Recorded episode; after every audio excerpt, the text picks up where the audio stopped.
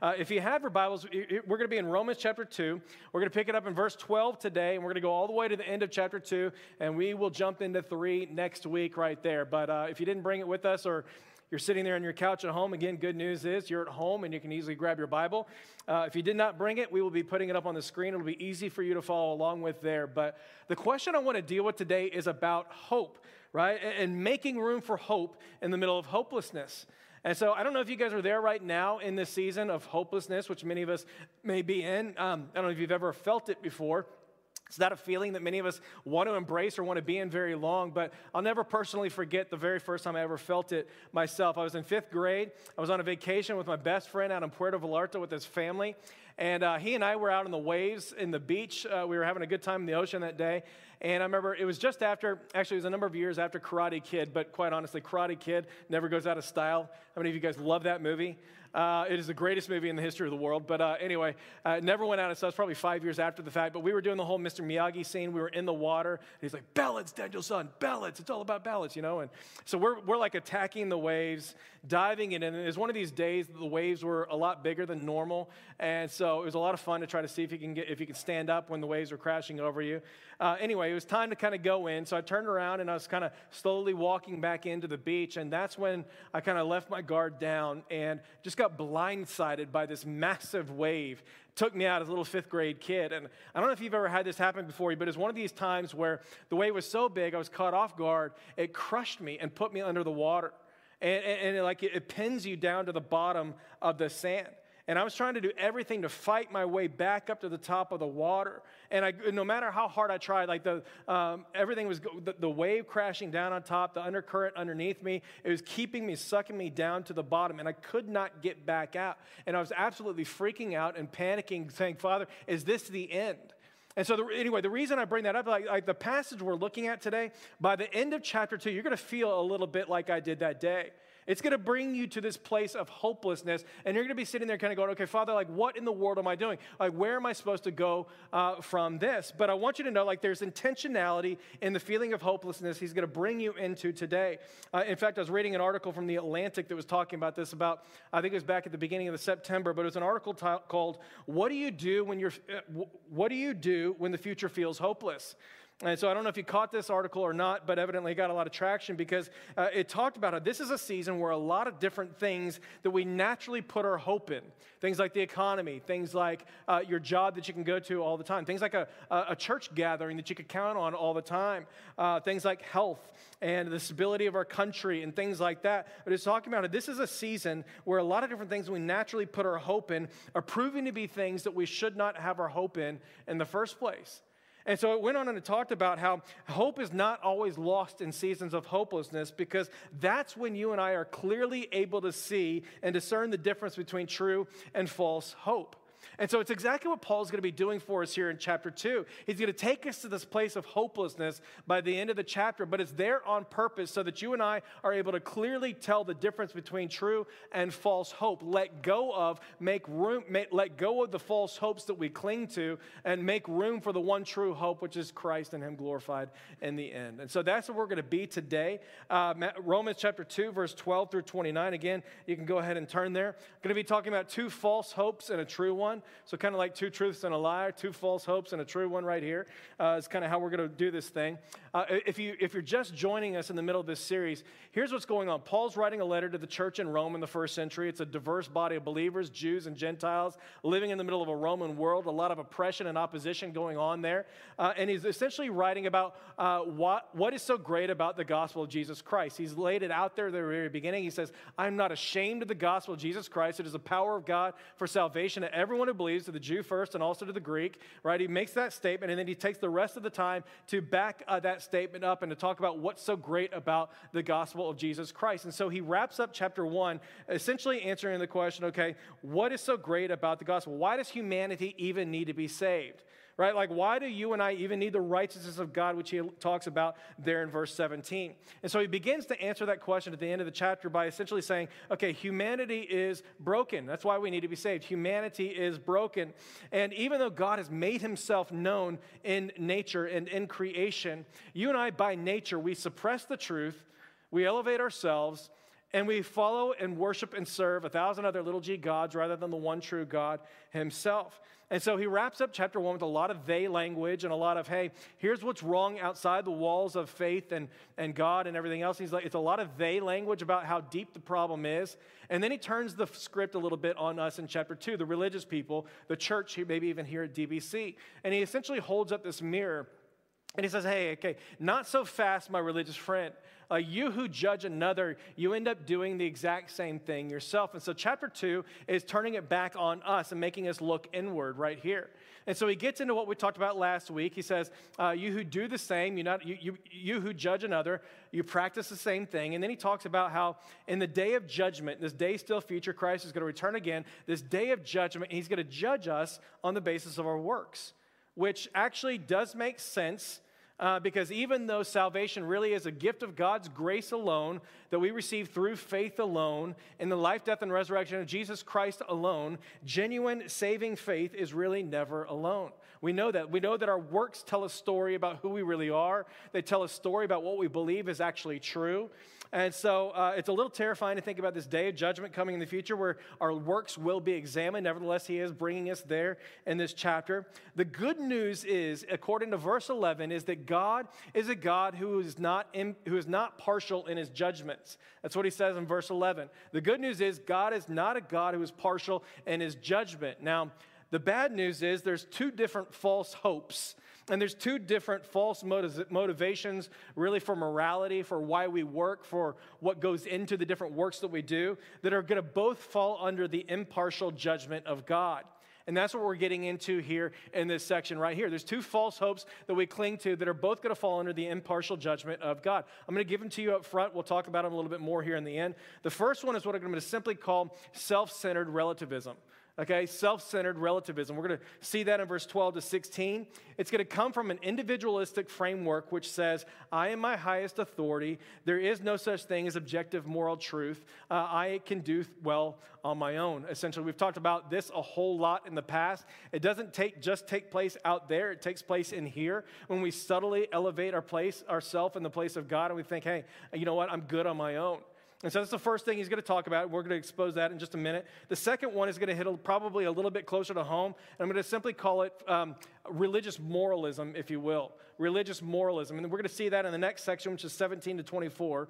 It is this religious mindset that, that says, okay, I know this is the word of God. I know this is what God's word says. I know this is what I should be doing.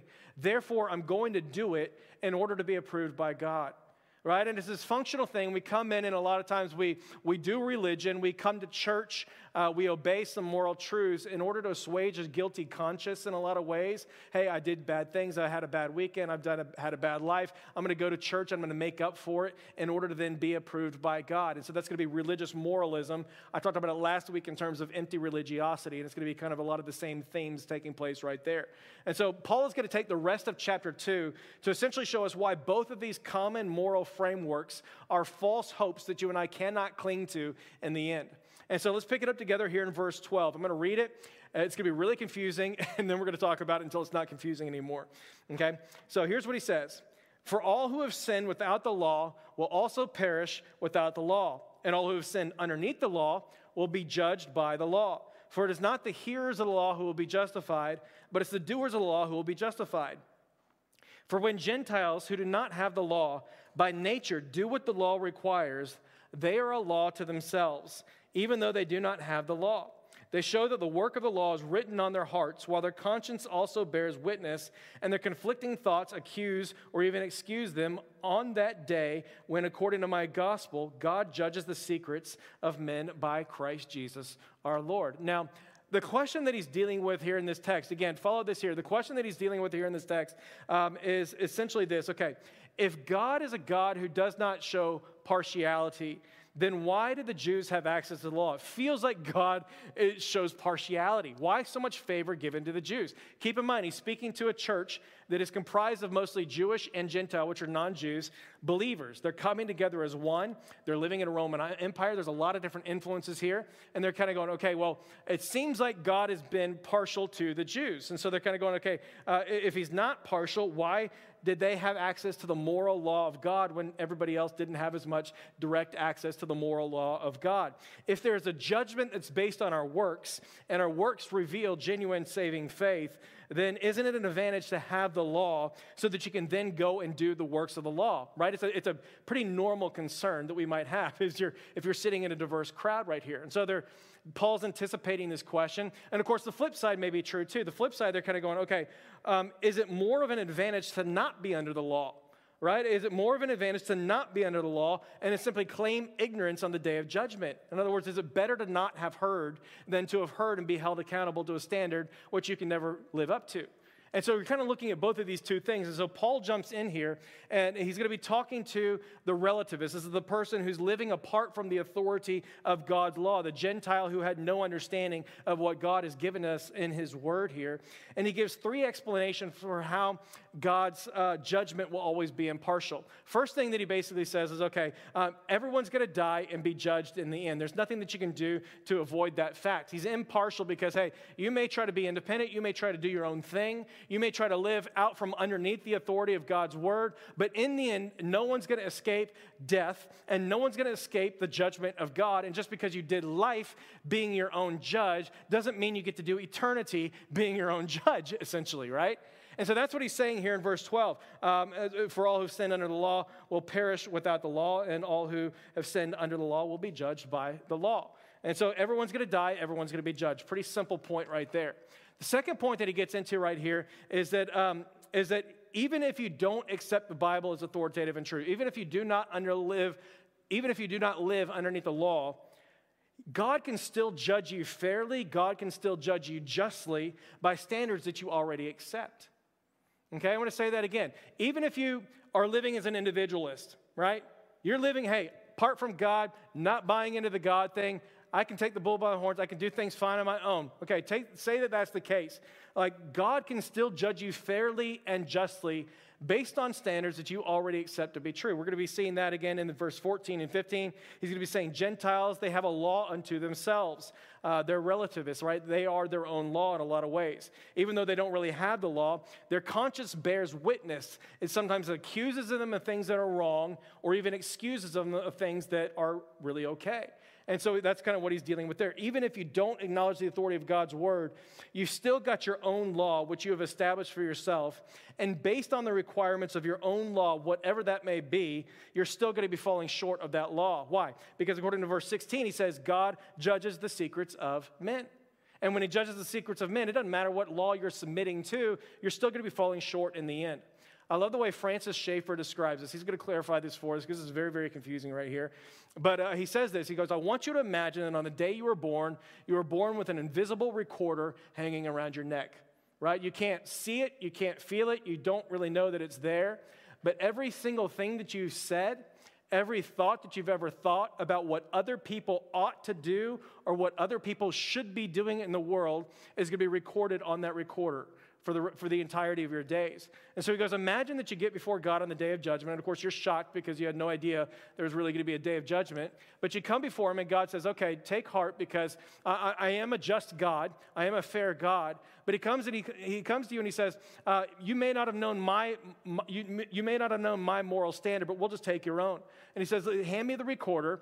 We're going to hit play, and we're going to see how you measure up according to your own standard right here. And he says essentially that same thing could hypothetically take place in eternity. You're going to hit play. Everything you've ever thought, everything that you've ever said about what other people should be doing, the standards that you've held other people to, will be played before heaven and God that day. And what Paul is saying right here, there's not a person on the face of this planet that will be able to pass that test either.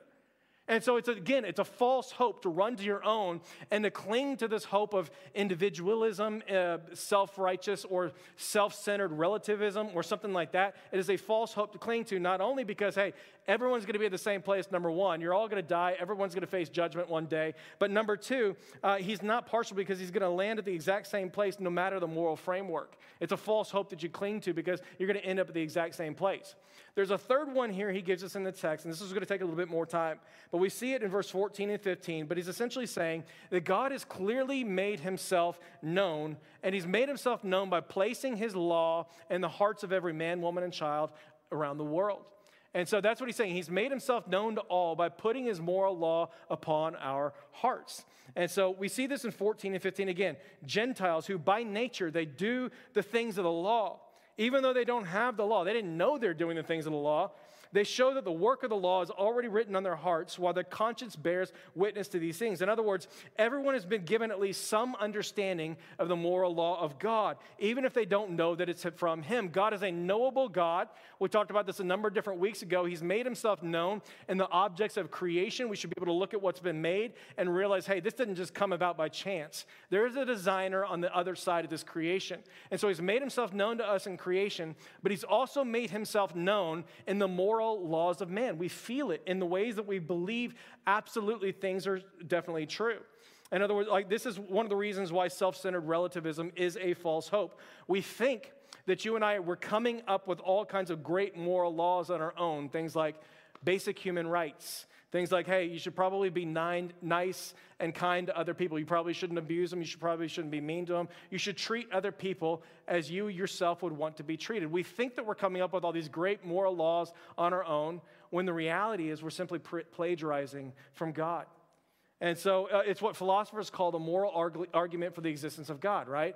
And, and, so they're, they're basically looking at this thing and they're going, hey, the fact of the matter is humanity uh, has always had such strong and absolute moral feelings, which are absolutely shared all around the world, right? It's not just here in Dallas, Texas, that we believe in basic human rights. We disagree about what they may be, but we believe in those things. It's not just here in Dallas. It's not just here in Dallas that we think, hey, you should probably treat other people as you deserve to be treated yourself. Uh, and so it, it, it, takes this thing and it says, um, even though we have these strong moral feelings and they're largely shared around the world, it comes to this conclusion that there must be this divine lawgiver who has placed his law inside of our hearts. And so Tim Keller comes along and he says, This is one of the most persuasive arguments in the academic community today. It's not so much the laws of the ontological argument or something like that, or they're just they're looking at trees going, hey, there's a lot of complexity. That points to the reality of God. He says, in higher academia, this is one of the most effective uh, apologetics that leads people to faith because people can't get away from the moral law of God. He gives a number of different examples. There's two of them that I really love. W.H. Auden was a uh, famous 20, 20th century poet, playwright, writer. Uh, before World War II, he had walked away from the faith, denied it altogether. But by the time World War II was finished, he'd come to, I don't know if it was saving faith in Christ, but he'd come to an acknowledgement of the existence of God, at least at this point in time. But Auden explains his transition like this, but he says this. He says, Before World War II took place, I believe that all normal people would believe in basic human rights, things like freedom and democracy and other good things like that. But then along came the Nazis, and they were sophisticated and they were educated and they were incredibly well to do, but what they believed was the exact opposite. And so he comes and he says, If I am convinced that the highly educated Nazis are wrong and we, the high and mighty English, are right, then what is it that validates my values and not theirs? The English intellectuals that cry out against Hitler have no heaven to cry out to. I love that line. I'm going to say that again. The English intellectuals that cry out against Hitler, they have no heaven to cry out to because the whole trend of liberal thought has been to undermine any faith in the absolute and make individualistic reason the highest judge. But here's the problem, he says. He says either we serve the unconditional absolute or we serve some Hitlerian monster will, or, or some Hitlerian monster will supply an ironclad reason to allow evil to persist. In other words, if the main operating principle in nature is survival of the fittest, which is something that Hitler strongly held to, right? Like the reason we got to where we are is because the strong oppress the weak and we win and we keep winning, winning, winning, winning, winning, right? If that's the main operating principle that we find in nature, then reason can easily find absolutely nothing wrong with injustice or trampling upon human rights. And so he goes on and he says, like, that's when I realized it is possible to account for moral feeling, but not for moral obligation apart from God. Like, you can have moral feeling apart from God. I can feel this is something that's the right thing to do. I cannot walk in moral obligation apart from God. As an individualist, I can say, I feel like this is the right thing to do. But it's only through the existence of God and an objective morality that He comes in that I actually can understand what moral obligation, meaning I have to behave this way, and other people need to be held to this exact same moral standard right here. And so he wraps up his whole argument and he says, if there really is no God, then my moral obligation is simply imaginary. But since I know that there is an obligation, otherwise Hitler would be justified in the things that he did, there has to be a God. And it's exactly what Paul is getting at right here. He's saying he's not partial because God is a God who's noble. He's made himself known. He's put his moral law, in, at least in part, in the hearts of every man, woman, and child all around the world. We know that there are things we ought to do. We know that there are things that we are compelled to do. And all of these things point to the reality of God. And so he's made himself known. There's another story that he talks about, and I love this one right here. But he's talking about, uh, he's sharing a story about a cultural anthropologist that was doing a lot of work and research among indigenous tribes all around the world, especially tribes that have done a lot of oppression and, uh, to, and a lot of violence towards women. And so she was very concerned about this. And she's saying, hey, there are a lot of people groups and a lot of tribes all the way around the world that are doing horrific things to women, and they're getting away with it. And so she's doing all this studying and she's doing all this work. And, and um, and she comes back and she says, The problem with it is, she goes, The problem that I had was when I brought up my concerns to the various tribal leaders or to the people who had power and authority, the response that she got back was this Don't you dare push your white, Western, individualistic human rights thing on us. How dare you think that your culture's values are right and ours are wrong? What's right for us is right for us.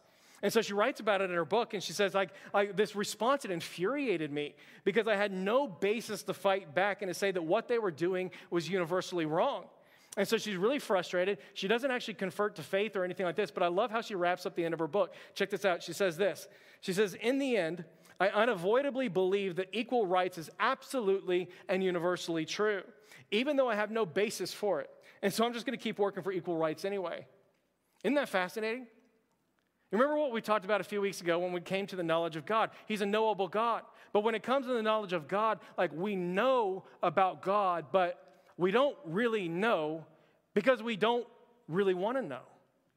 Right? It's, exactly what he's saying, church. Like he's made himself known, not only in what we can see in creation, but what we can know about him, since he's imprinted at least a bit of his moral conscience, his moral standard in the hearts of every man, woman, and child. He's made himself known, and so we know him, but we don't really know him simply because we don't want to know him. And so Keller goes on and he asks this awesome question. He simply says this He says, If your premise that there is no God, or there is no such thing as a moral obligation. If your premise leads you to a conclusion that you know isn't true, something like, hey, oppressing women is okay, violence towards women, violence towards the marginalized, like that's actually okay. If your premise leads you to a conclusion you know isn't true, doesn't it mean you should change your premise? Church, it's exactly what Paul's leading us to right here. Like he's saying, like, you, you, I need to show you what you're holding on to, and I need to show people these false hopes that they are clinging to that need to be changed. They need to be eradicated from our heart. And if you're seeing that they're not really true, shouldn't you actually turn from those things and change your premise to begin with? It's exactly what he's saying right here, church. There is no hope in relative in, in individualistic relativism. There is no hope in running away, doing your own thing, being your own authority, being your own God. Like you can see the you can see the inconsistency in it. You know that these obligations that you do feel in your heart. If anybody has any question about moral obligation, pay attention to the political conversations going on today. You will hear that people know there is moral obligation right? Like there, there, there's no uncertainty about that whatsoever. And he's saying, like, he's saying that this, you know, you know that he's made himself known. There is no hope in individualism over there. But the flip side's also going to be true. He's going to continue in the rest of this chapter and he's going to say, in the same way that there's no hope in individualistic relativism, there's also no hope in religious moralism. And he's going to speak to you and me, and he's going to say, hey, this is a time we need to be examining what's going on in our heart because there is no hope in simply religious moralism. In other words, meaning I am looking at morality, I'm looking at the truths of God's word in such a way that I can go and I can go and then be approved before God. And it's a subtle difference right here, but he's going to be saying there is no hope for religious moralism either. Two reasons, he says hypocrisy and idolatry. You'll never be able to escape, be able to escape either one of them. In all of the greatest religious desires, you'll never be able to escape the fact that you will be a hypocrite at some point in your life.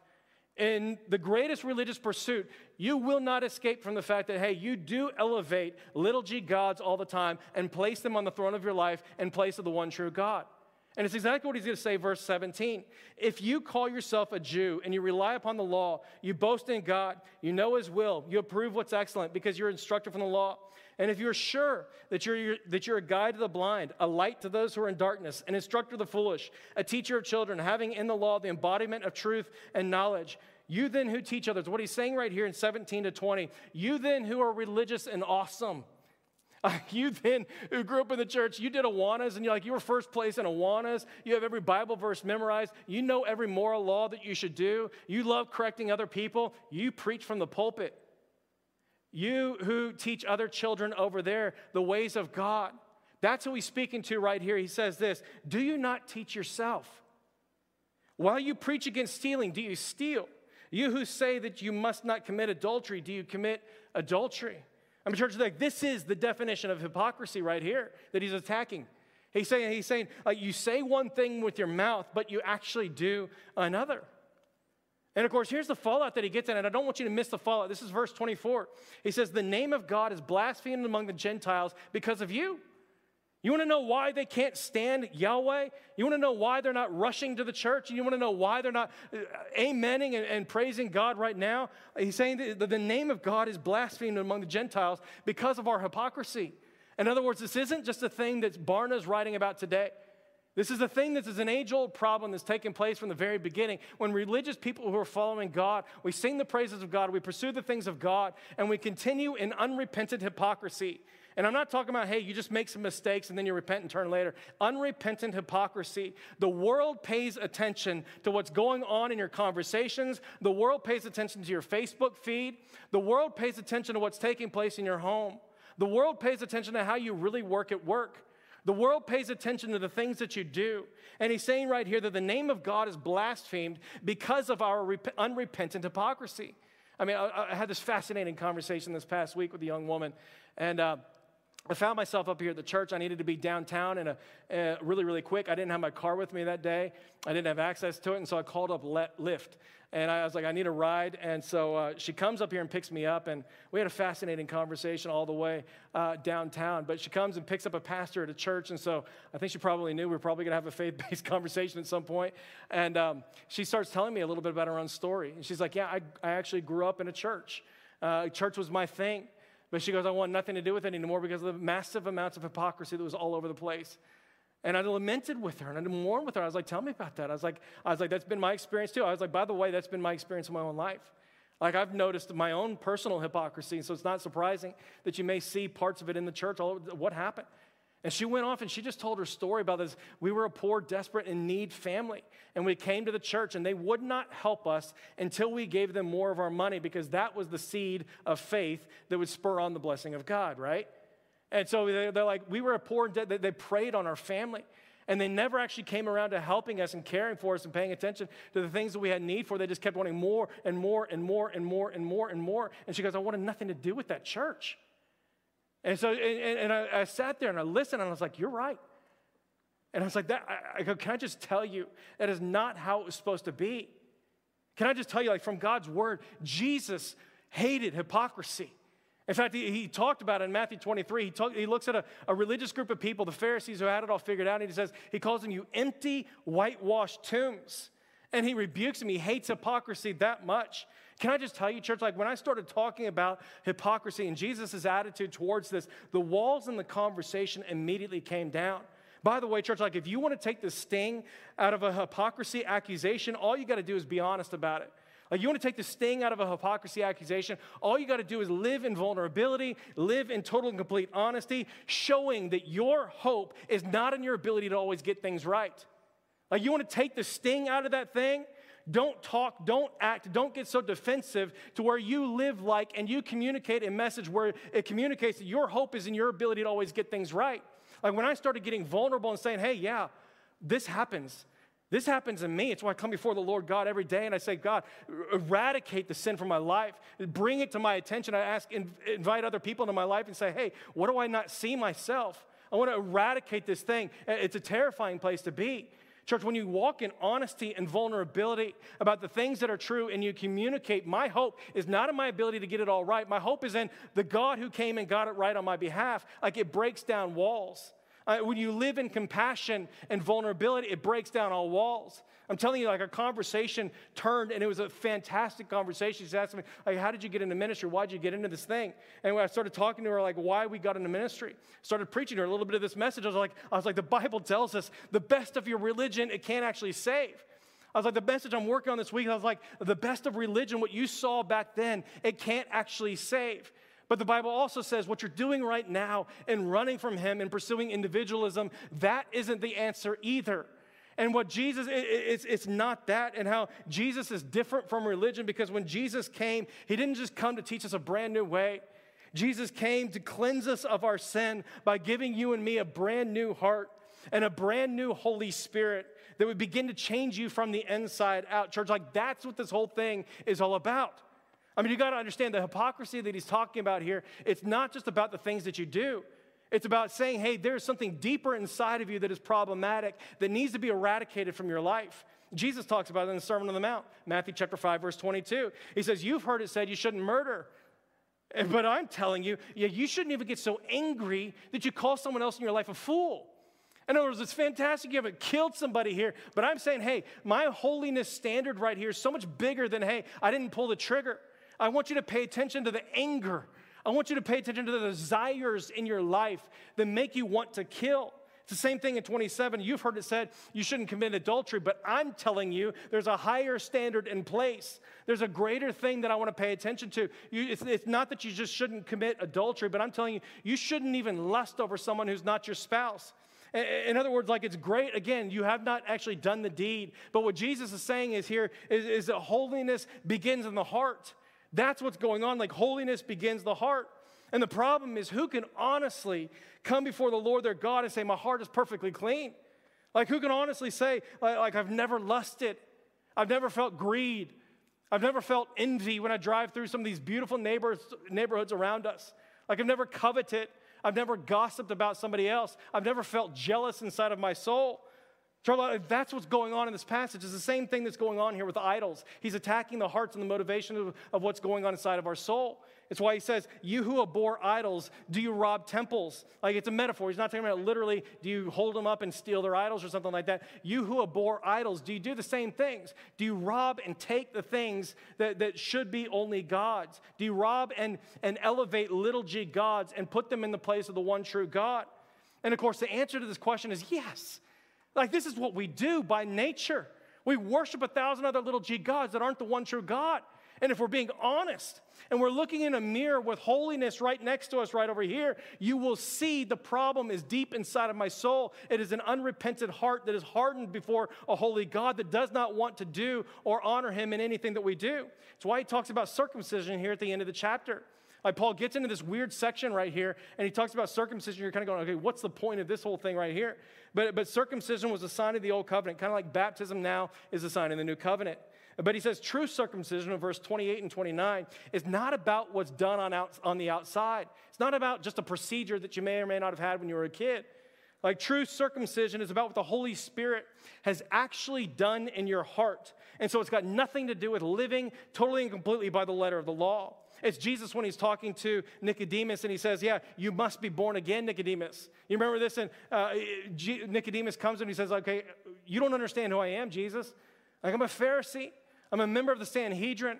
Like, I'm that religious moralist that has it down to perfection. I'm that person that has nailed religion to a T. You don't like this is who he is. He's one of the most dedicated and sincere, educated and religious people on the planet. And Jesus is going, hey, uh, Nicodemus, that is fantastic. But the problem is you are still missing the point because all of those great things cannot give you a new heart. It cannot give you a desire and a brand new motivation to follow Jesus and worship Him with all of your heart, all of your soul, all of your mind, and all of your strength. All they can do is give you a list of things to do in order that, in the hopes that you may be approved. But that's not the thing that you can cling to over here.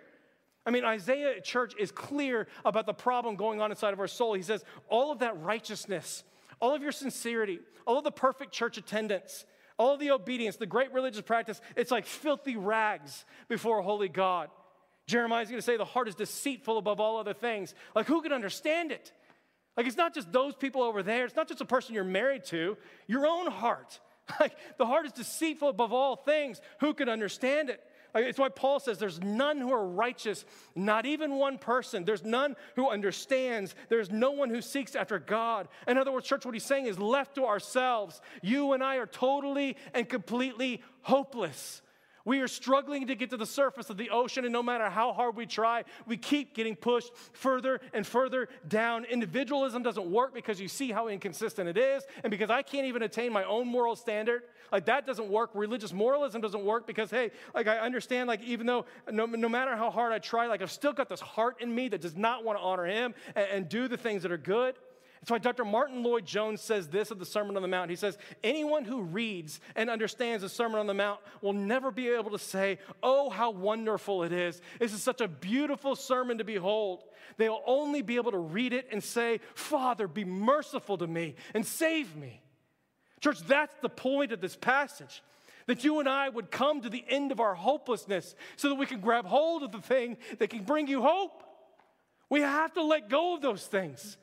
We have to see that these are false hopes that so many in the world cling to. And what Paul is saying, rip them out of your life. They are false. You cannot cling to these things and ever hope to be renewed. There's one true hope. It is in the risen Lord and Savior Jesus Christ. He is the one who is merciful. He is the one who gives you a brand new life and a brand new heart and a brand new spirit and a brand new motivation and changes you from the inside out. But, church, first we have to come to the place of hopelessness where we see these things can't save and there's only one true God who can come and save. It is the point of this passage. And we have to get to the end. I'll tell you one of the, the ironies of this, uh, of my, my feeling of desperation in the ocean that day. It felt like hours I was down there wrestling with the, the tensions that were pushing me down. And I did come to this place of hopelessness where I was like, I can't fight anymore. I was down there and I was struggling to get, I could not get to the surface. And I finally let go.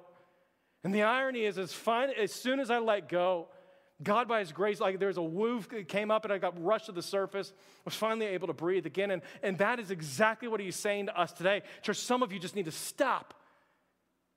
Some of us need to stop. Some of you listening online, and you need to stop running in independence and in relativism. You are not a good God. You are not a good judge who judges fairly. There is, there is inconsistency, a false hope that you're clinging to, and you need to stop running wherever you may be. And some of us are running in religious moralism, and he's saying, You've got to stop. It is a false hope. I know it looks good. I know it feels good to have this around here and stuff, but it is a false hope if you are clinging to it in order to be approved. Church, the one true hope we can cling to today is that God is merciful. He is merciful in the middle of all of our brokenness and in the middle of all of our sin, in the middle of all of our wandering, and in the middle of hopelessness. We are not without hope because God is merciful when we stop and we make room for Him to come and take over. I love the way Ezekiel talks about this. He is giving the people of God, the Israelites, hope in a time of absolute hopelessness. He writes about it in Ezekiel chapter 36. This is the time when uh, Israel is going away into Babylonian captivity. There have already been wars already taken place. And you remember this there's a judgment coming up on Israel at that point in time. It's about 6th century BC. Israel's under the judgment of God. They're under the judgment of God because they continue to persist in religious hypocrisy and unrepentant idolatry. And for centuries, God used different prophets calling the people to repent, and they would not repent. And so finally, God comes and He says, I'm going to bring the judgment of God so you'll come to this place of hopelessness and see what can actually bring you hope. But I want you to see what He points you to, what He points us to here in Ezekiel 36. He's giving them hope in the middle of captivity. And here's what He says about the future He says, I will take you out of the nations, and I will gather you from all the countries, and I will bring you back into your own land. I will sprinkle clean water on you, and you will be clean. I will cleanse you from all of your impurities and from all of your idolatry. I will give you a brand new heart, and I'll give you a brand new spirit in you. I will remove from you your heart of stone and give you a heart of flesh. And I will put my spirit in you and, and move you to follow my decrees so that you're careful to keep my laws. Church, that, that is our hope. Our hope is in the merciful God in heaven who came and he got it right for us. And he removes this heart of flesh and he throws it away and deep into the sea and he gives us a brand new i'm sorry he removes the heart of stone and he gives us a brand new heart of flesh that will long to worship Him and follow Him with a brand new motivation, not to be saved, but simply because I have been saved. Church, the question that's on the table very simply this morning is this Has He ever traveled the 18 inches necessary to move from your head down into your heart?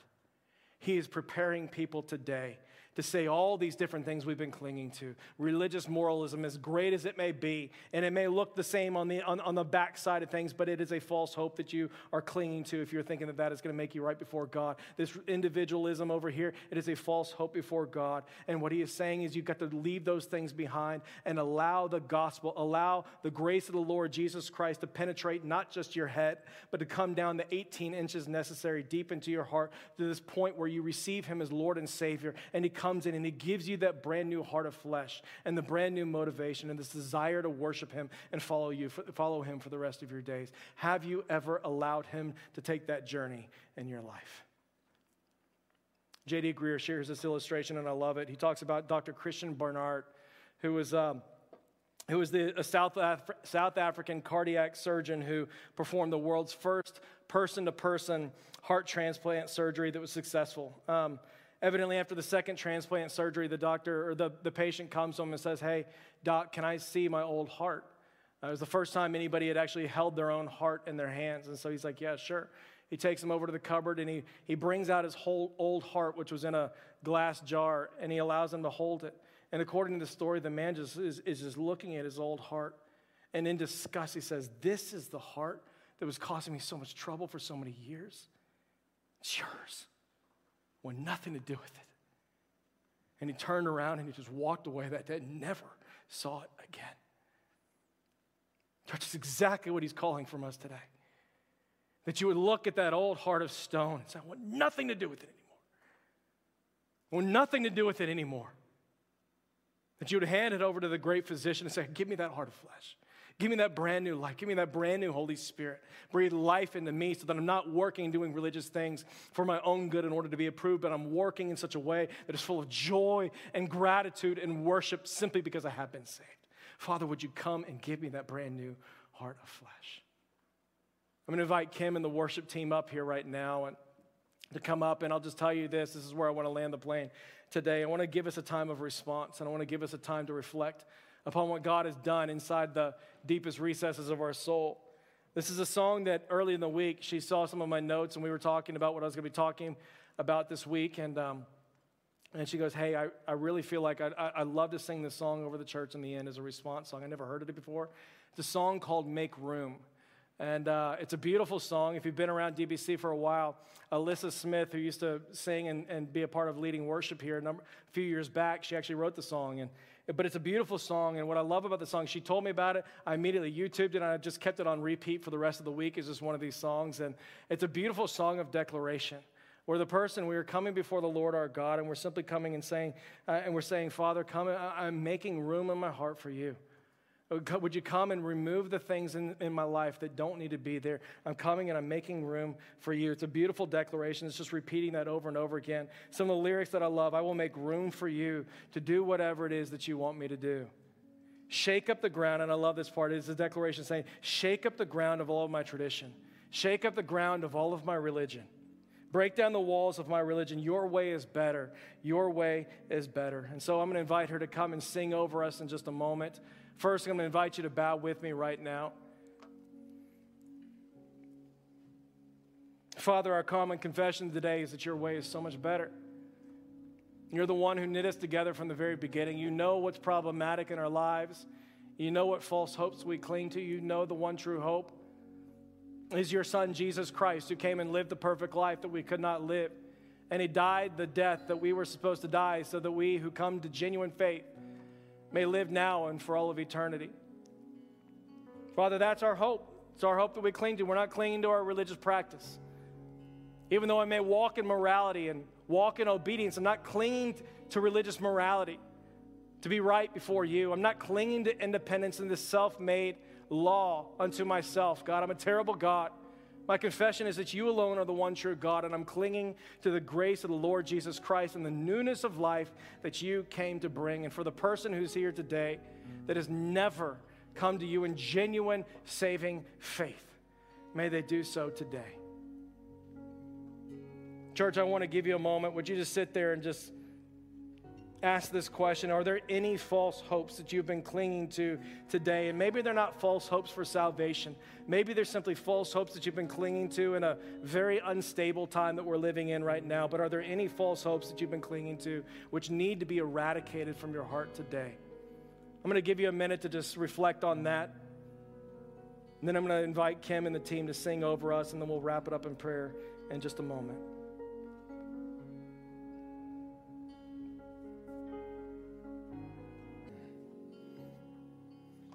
Father, that's it. We want to make room for you to do whatever it is that you want to do in our lives, God. You eradicate everything in our lives, everything in our heart that's getting in the way, Lord Jesus. Would you come and take over, Father? Would you come and take over? For someone today who's never come to you in genuine faith, maybe they've been blocked by individualism or they've been blocked by religious morality. Father, I pray that those false hopes would be eradicated, that they would let go, that they would push them out. I'd say yes to you and make room for you to come in and to do whatever it is that you want to do in their life. Would you give them a brand new heart? Would you give them a brand new Holy Spirit? Would you give them brand new motivations to worship you and to serve you, to love you, to obey you, to follow you all the days of our lives? If that's you, the Bible just simply says if you'll come to Him in faith, confessing your sin, recognizing that Jesus Christ is Lord, that God the Father raised Him from the dead three days after the crucifixion, you will be saved now and for all of eternity. Would you come to Him in genuine saving faith today? And for the person that's saying, you know what, I do have that, that renewed heart. I have that newness of life. It just simply doesn't feel very new right now because I've been clinging to all these false hopes in a very unstable time right now. Would you let go of those false hopes? Money, security, family. And would you make room for Jesus to come in and to do whatever it is that he wants to do? God, you're a good God. We trust you. We love you. We worship you, God. We long to see you praised all around the world. We look forward to the day when every knee will bow, every tongue will confess that Jesus Christ is Lord of the glory of God the Father. So, God, right now we just say, Come, Lord Jesus, come in us. Have your way in us. In Jesus' mighty and holy name that we pray. Amen and amen.